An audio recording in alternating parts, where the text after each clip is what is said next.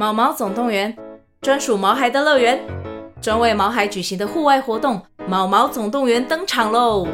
今年春天，带着毛孩出门去，一起在草地上追赶、跑、跳、碰。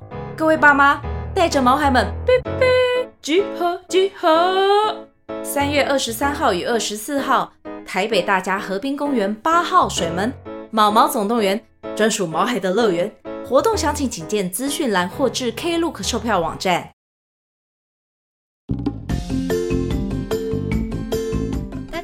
我是小麦，我是叉贵，欢迎大家收听《三国那些人》第二季决战官渡篇第十三集。啊，今天这一集呢，让大家久等了，真是不好意思啊。对啊，这一周哈，叉贵跟小麦实在是忙得不可开交啦。啊，这里哈真的很感谢大家的耐心等待哦。嗯，我们也很认真检讨了一下，呃，目前的时间安排。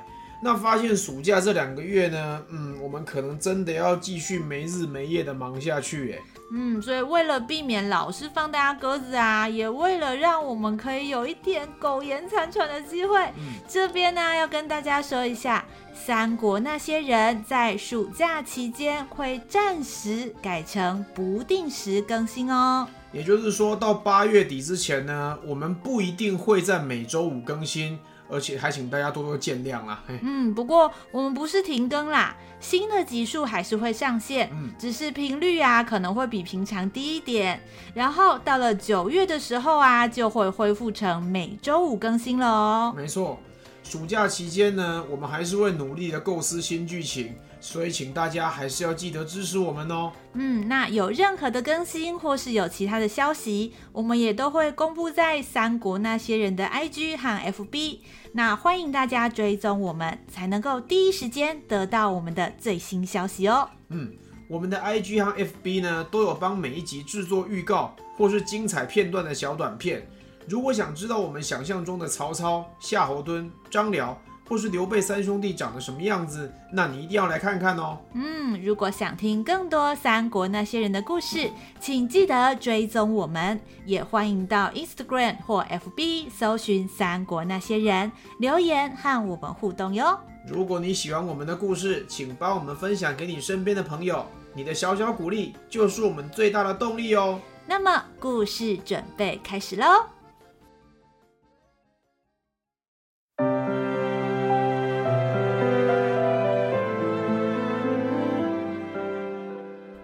英雄也当过龙套，小人物也能做主角。每周五晚上，让我们一起来听听三国那些人说说他们的故事吧。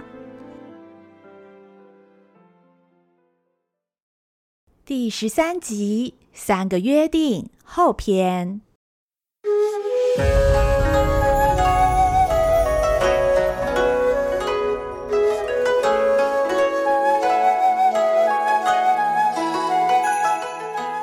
小沛和彭城失守的消息传到了徐州的后方据点，也就是关羽所镇守的下邳。得知刘备和张飞遇上危险，关羽火速带兵出城营救，却遭到曹军紧锣密鼓的追击，最后被逼上一座土山。由于两位兄弟还没有脱离险境，关羽想要尝试杀出重围，回转下邳。然而，就在这个时候，张辽却独自一人出现在关羽的营地。好久不见啦，二爷！别说你已经忘记我张辽了哟。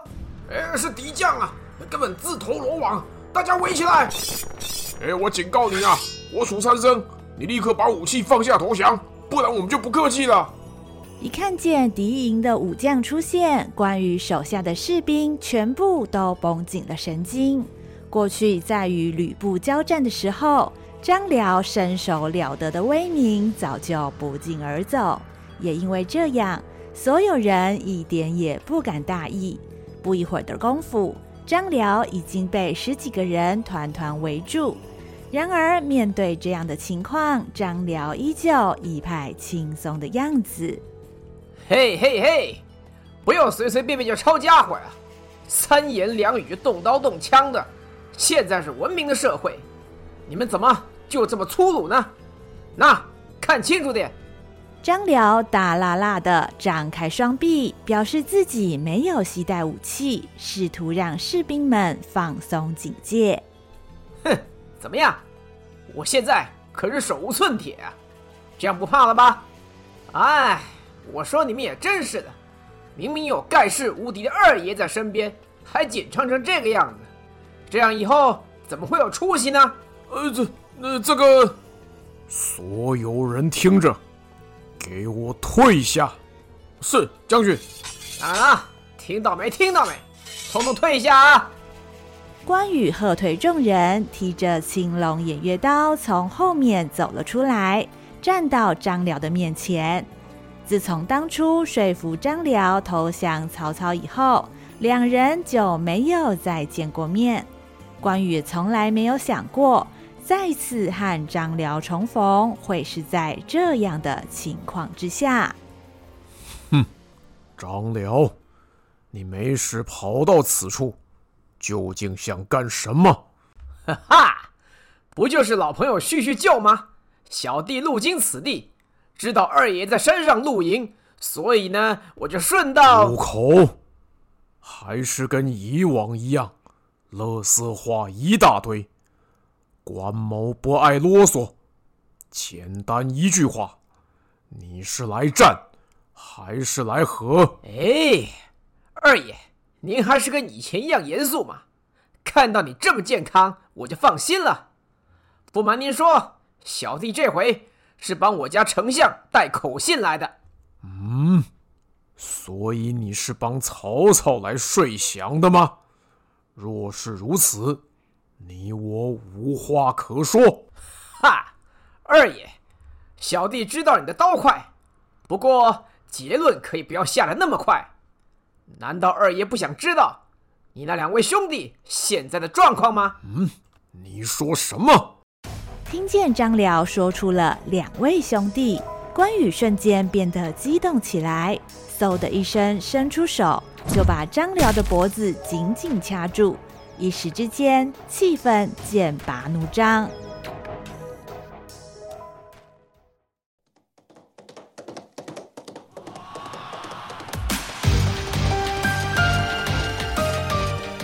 刘备就在前面，不要让他给跑了！杀！刘备喊张飞在彭城外面遭受曹军的伏击，由于张飞舍命断后。刘备才勉强退出战线，向北边的小路逃了出去。但是刘备的危机并没有因为撤离战场而解除，曹军的追兵依旧在后面持续追赶，不抓到刘备誓不罢休。刘备原本已经为数不多的部队，只剩下三十几个护卫跟在旁边，面对如狼似虎的曹军，毫无还手的余地。加上前往小沛或下邳的路线也全部都被截断，不但不能撤回根据地，也无法寻求支援。唯一能够做的，就只有拼命向前跑。我看你能够跑多快！弟兄们，放箭！是。曹军将领一声令下，无情的箭矢破空而来。不管刘备等人的马匹跑得再快，都没有办法和弓箭相比。只听见好几声惨叫声，许多护卫兵相继中箭落马。啊！哎呀！啊！老赵，阿牛，主公不能回头，快逃，快呀！知道自己的部下出事，但自己却什么也不能做。这样的光景，刘备已经遇过太多次。他好想立刻调转马头，回去拉那些受伤的部下一把。可是，一旦他有所迟疑，追兵就会取下他的性命。如此一来，护卫兵们的牺牲就白费了。眼下，唯有留住有用之身，才能不辜负为他而死的人。靠着对徐州地形的理解，加上护卫兵的掩护。刘备努力和曹军的追兵保持一定的距离，一路向北逃亡。就这样连续跑了两三天，但是由于缺乏休息和补给，刘备一行人终于走到人困马乏、穷途末路的地步。很不幸的是，曹军的追兵也在此时赶到。短短的时间内，枪林箭雨已经铺天盖地席卷过来。刘备一行人一步一步接近死亡的界限了。你这个大耳贼，什么都不会，逃跑倒是一流。害老子费了这么多功夫，把你的头拿回去，丞相肯定保我荣华富贵呀、哼，曹操一介汉贼，你们身为大汉子民，竟然助纣为虐，难道心里就没有一点歉疚吗？个呸！老子才不管那个，谁能让我吃饱穿暖，老子就听谁的了。受死吧，刘皇叔！曹军士兵一拥而上，锐利的长枪一瞬间夺去了刘备好几个部下的性命。刘备挥舞着双股剑，奋力抵挡，但是面对人多势众的曹军，刘备就像萤火遇上了月光。没过多久，刘备已经浑身是伤，血流如注，体力也即将耗尽。就在这个危急的关头，忽然，一道白光夹带狂风从天而降，气势刚猛，让众人都向后退了一步。只听见一阵金属撞击的嗡嗡声，接着众人定睛一看，一把大砍刀赫然插在地上，将刘备和曹军硬生生隔成两边。啊！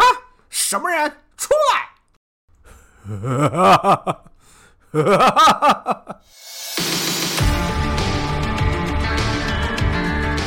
随着一阵怪腔怪调的笑声传来一支金戈铁马的精锐部队出现在战场之上。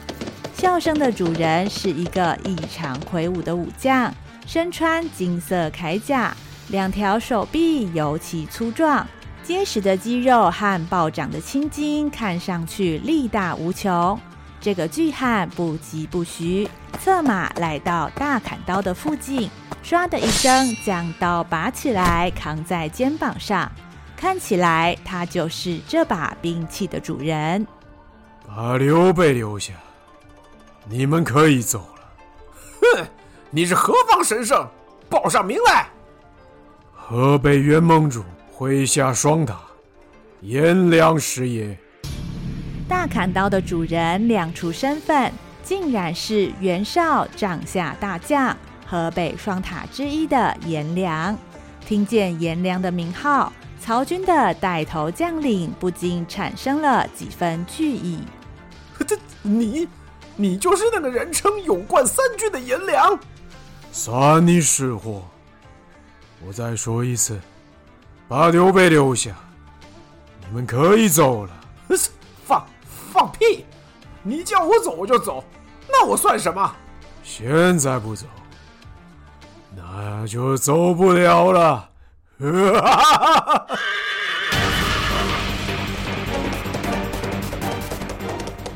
说时迟，那时快，颜良忽然拍马向前猛冲，右手高举大砍刀，由上而下就往曹军将领的头上劈了下去。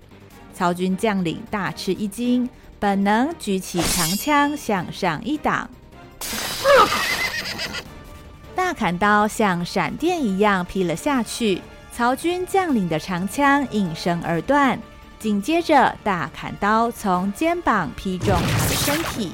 曹军将领还没来得及反应，颜良刚猛的力道已经透过他的身体继续向下传过去，连战马的四只蹄子也被震断，悲鸣一声倒落尘埃。曹军将领也当场阵亡。而这一切只发生在电光石火之间，在场所有人都看得目瞪口呆。太弱了，太弱了！好可怕呀！是妖怪，是妖怪啊！威名远播的河北名将亲临现场，曹军本来士气就已经动摇，现在加上带头将领被颜良一招毙命。剩下的将领心中已经起了恐慌，颜良一声冷笑，伸手向前一指，后方的部队顺势向曹军攻杀过去，写满袁家字号的战旗仿佛海浪淹没沙滩一样，曹军被打得丢盔弃甲，大败而逃。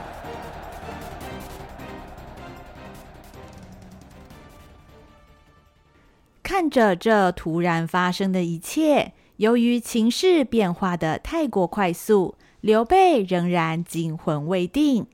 就在此时，袁家部队一位年轻的将领来到刘备面前，下马向刘备抱拳行礼：“刘皇叔受惊了，请问您的伤势如何？”“啊，没事，这是轻伤，多谢相救。不知阁下是？”“在下青州刺史袁谭。”家父河北盟主袁绍，请皇叔到冀州一叙。啊，袁绍，冀州。才刚刚脱离曹操的追杀，眼前又是来自冀州的邀请信。袁绍究竟为何要出兵相救？而他邀请刘备，又究竟有什么打算呢？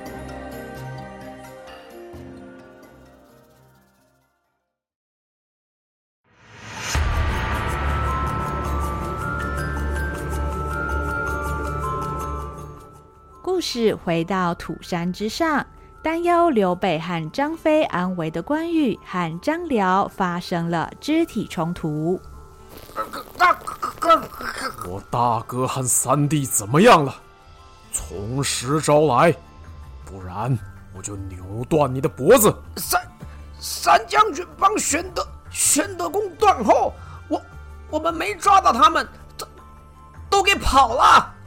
从张辽的描述听起来，虽然刘备和张飞行踪不明，但至少不是战死沙场或落入了曹军的手中，这让心急如焚的关羽暂时松了一口气，掐住张辽脖子的手也跟着放开了。哼，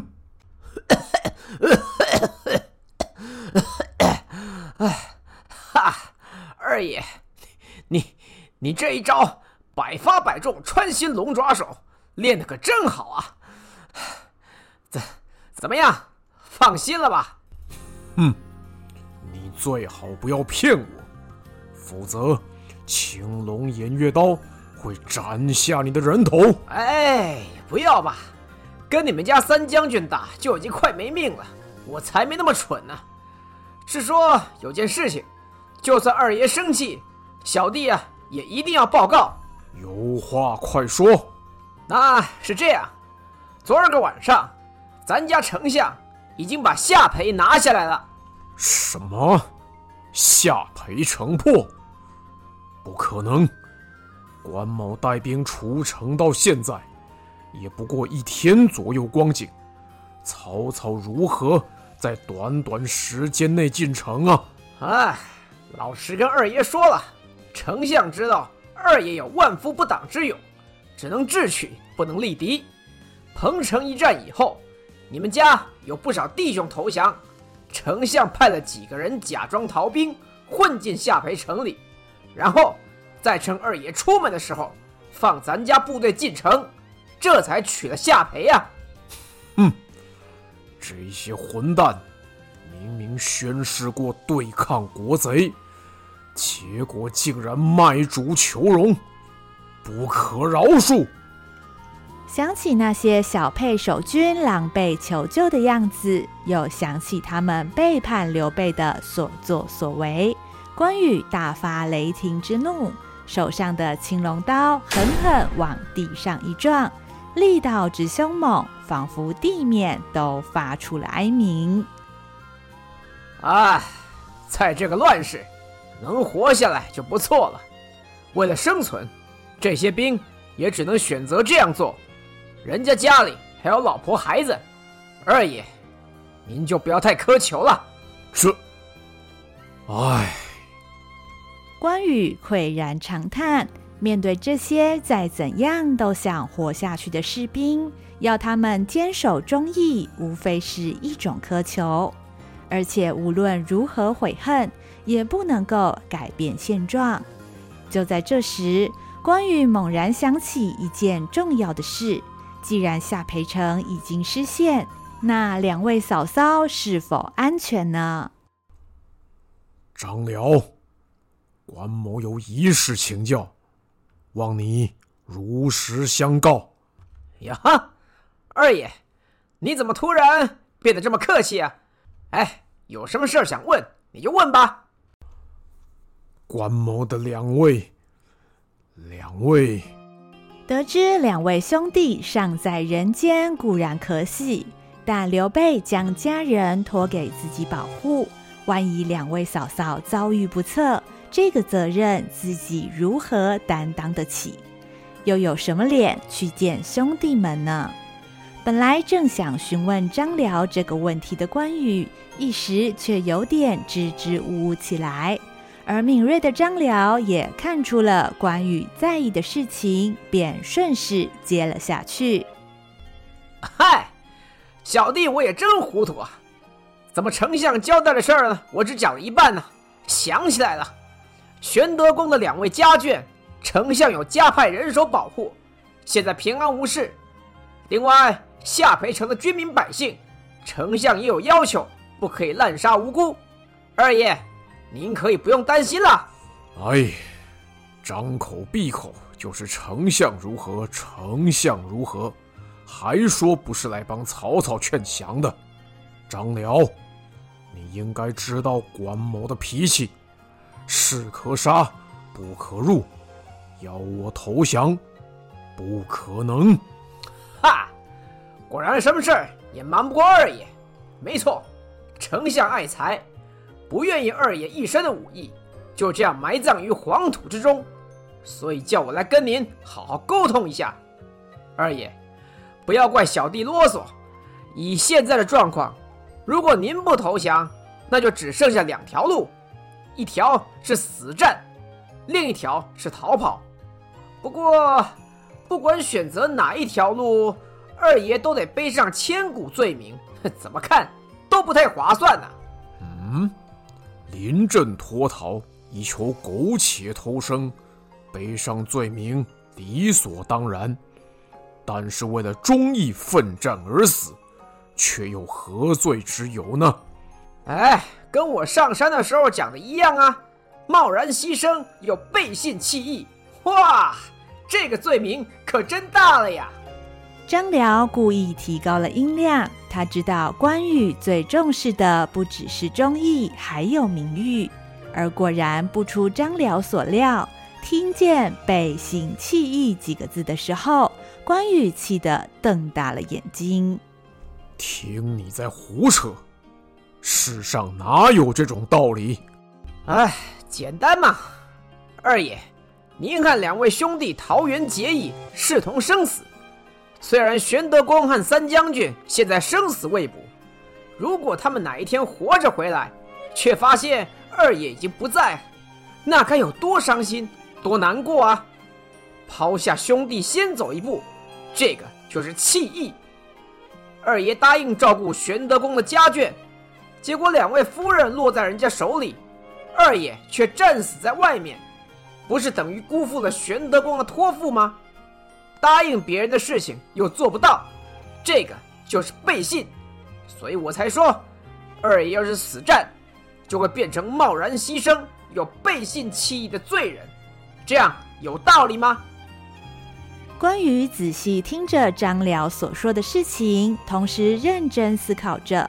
现在他心中最重要的事，无非是找回兄弟以及救出嫂嫂。然而眼下曹军包围，并不容易突破。就算自己真的冲出重围，也不见得能进夏培城救人。除此之外，茫茫人海，要如何找到刘备和张飞？自己根本没有头绪。想到这里，关羽不禁发现自己现在能做的事真的不多。如果真的在这里战死，未来就什么也做不了了。啊！想不到关某竟会落入如此窘境，二爷义薄云天，想来早就置生死于度外。我知道投降丞相对二爷是一种屈辱，但就如同二爷以前告诉过小弟的，您的终点还没到，身上的责任也未了。小弟以为，二爷，您必须忍辱负重，如此对您的兄弟和嫂嫂也才有个交代啊。关羽一向把忠义看得比自己的性命还重。但却很少思考过要为了忠义而保全性命。如今事件重演，张辽用自己以前说过的话来说服自己，这提醒了关羽，必须把该尽的责任都尽到，才能算是不负忠义之名。他缓缓把青龙偃月刀放下，慎重其事地说：“关某需要与曹操。”做三个约定，如果曹操能够答应，那关某便就此卸甲投降；反之，若是三者缺一，关某宁愿背上千古罪名，也要死战到底。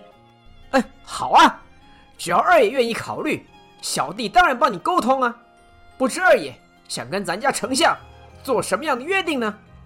如此如此，这般这般。土山之下，曹操正在军营里等候消息。一见到张辽独自一人从山上下来，不知道劝降结果到底如何，焦急之情溢于言表。张辽赶紧说明情况：“哎，事情就是这样。关羽说，只要主公跟他约定三个条件。”他就会愿意投降了。嗯哼，想不到关羽除了会打仗以外，还会谈判呐！哎，来来来来，什么条件？说来听听啊。第一，关羽说他和刘备桃园结义，誓服汉室，所以他今天投降是向大汉投降，而不是向主公投降。这有差这么多吗？哎，我曹某人是当今大汉丞相。技术上来说，我就代表大汉，投降大汉就是投降我嘛，这个简单。那第二个条件呢？第二，丞相必须保证刘备的两位家眷身家安全和生活所需，不可让他们遭受侵犯或是挨饿受冻啊。哎，关于这个，我早就派人把他们客客气气的供起来了，大不了以后吃饭住宿的我买单。这个也不难啊，呃，还有呢，呃，这这个，切，干什么吞吞吐吐的？张辽，快说啊！关羽的第三个条件是什么？关羽说，一旦他知道刘备的消息，他马上就要离开主公，去找他大哥。啥？自从喊刘备兵戎相见之后。每次提到刘备的名字，曹操总是会想起被刘备背叛的事。听见关羽第三个条件，曹操胸中升起一股无名火。然而，除了生气之外，曹操还有一个很大的疑问：他不能理解，像关羽这样的人才，为什么非得帮刘备卖命？对曹操来说，刘备不但想法迂腐，而且无论是文韬还是武略，都不是特别出色。那他究竟是凭什么吸引到了关羽呢？一知道刘备的消息就要跑，哼！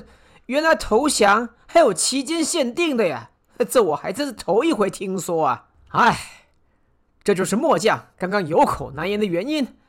末将担心主公。没办法答应这第三个条件啊！奇怪了，张辽啊，我招不招降得到关羽，应该是我要烦恼，你有什么好担心的呀？怎样？你是怕我杀他噻？呃，末将是觉得关羽武勇过人，应该为主公效命，就这样死了的话，未免未免太可惜了。嘿嘿嘿嘿，你这样讲倒是没错。像关羽这样的英雄啊，再怎么样都应该为我曹某人做事，那才叫适才适所啊！行啊，期间限定就期间限定吧，第三个条件我可以。哇，真的吗？太好了，那末将立刻上山转达，多谢主公。呵呵，看你乐成那个样子，张辽啊，以后可以跟关羽当同事，有这么开心吗？哈，有武艺超群的同事，再加上雄才大略的主公，叫末将怎么能不开心呢？算你会讲话啊！得到曹操的允诺，张辽欢天喜地的上山去传达消息了。过了好一阵子，只见张辽领着关羽一行人沿着小道从土山上下来。曹操一回令旗，原本在山脚下严阵以待的部队都将兵器给收了起来，连埋伏在半山腰的弓弩手也默默从据点撤离。众人为张辽和关羽让出了一条道路。曹操看着迎面而来的关羽，心里开始有了其他的盘算。云长啊，云长，我看得出来，你是想要建立一番功业的人。像你这样的人才，要是跑去帮刘备卖命，根本就是暴殄天物啊！没关系，将来我会让你知道。跟着刘备是错的，而跟着我曹某人才是对的。耶！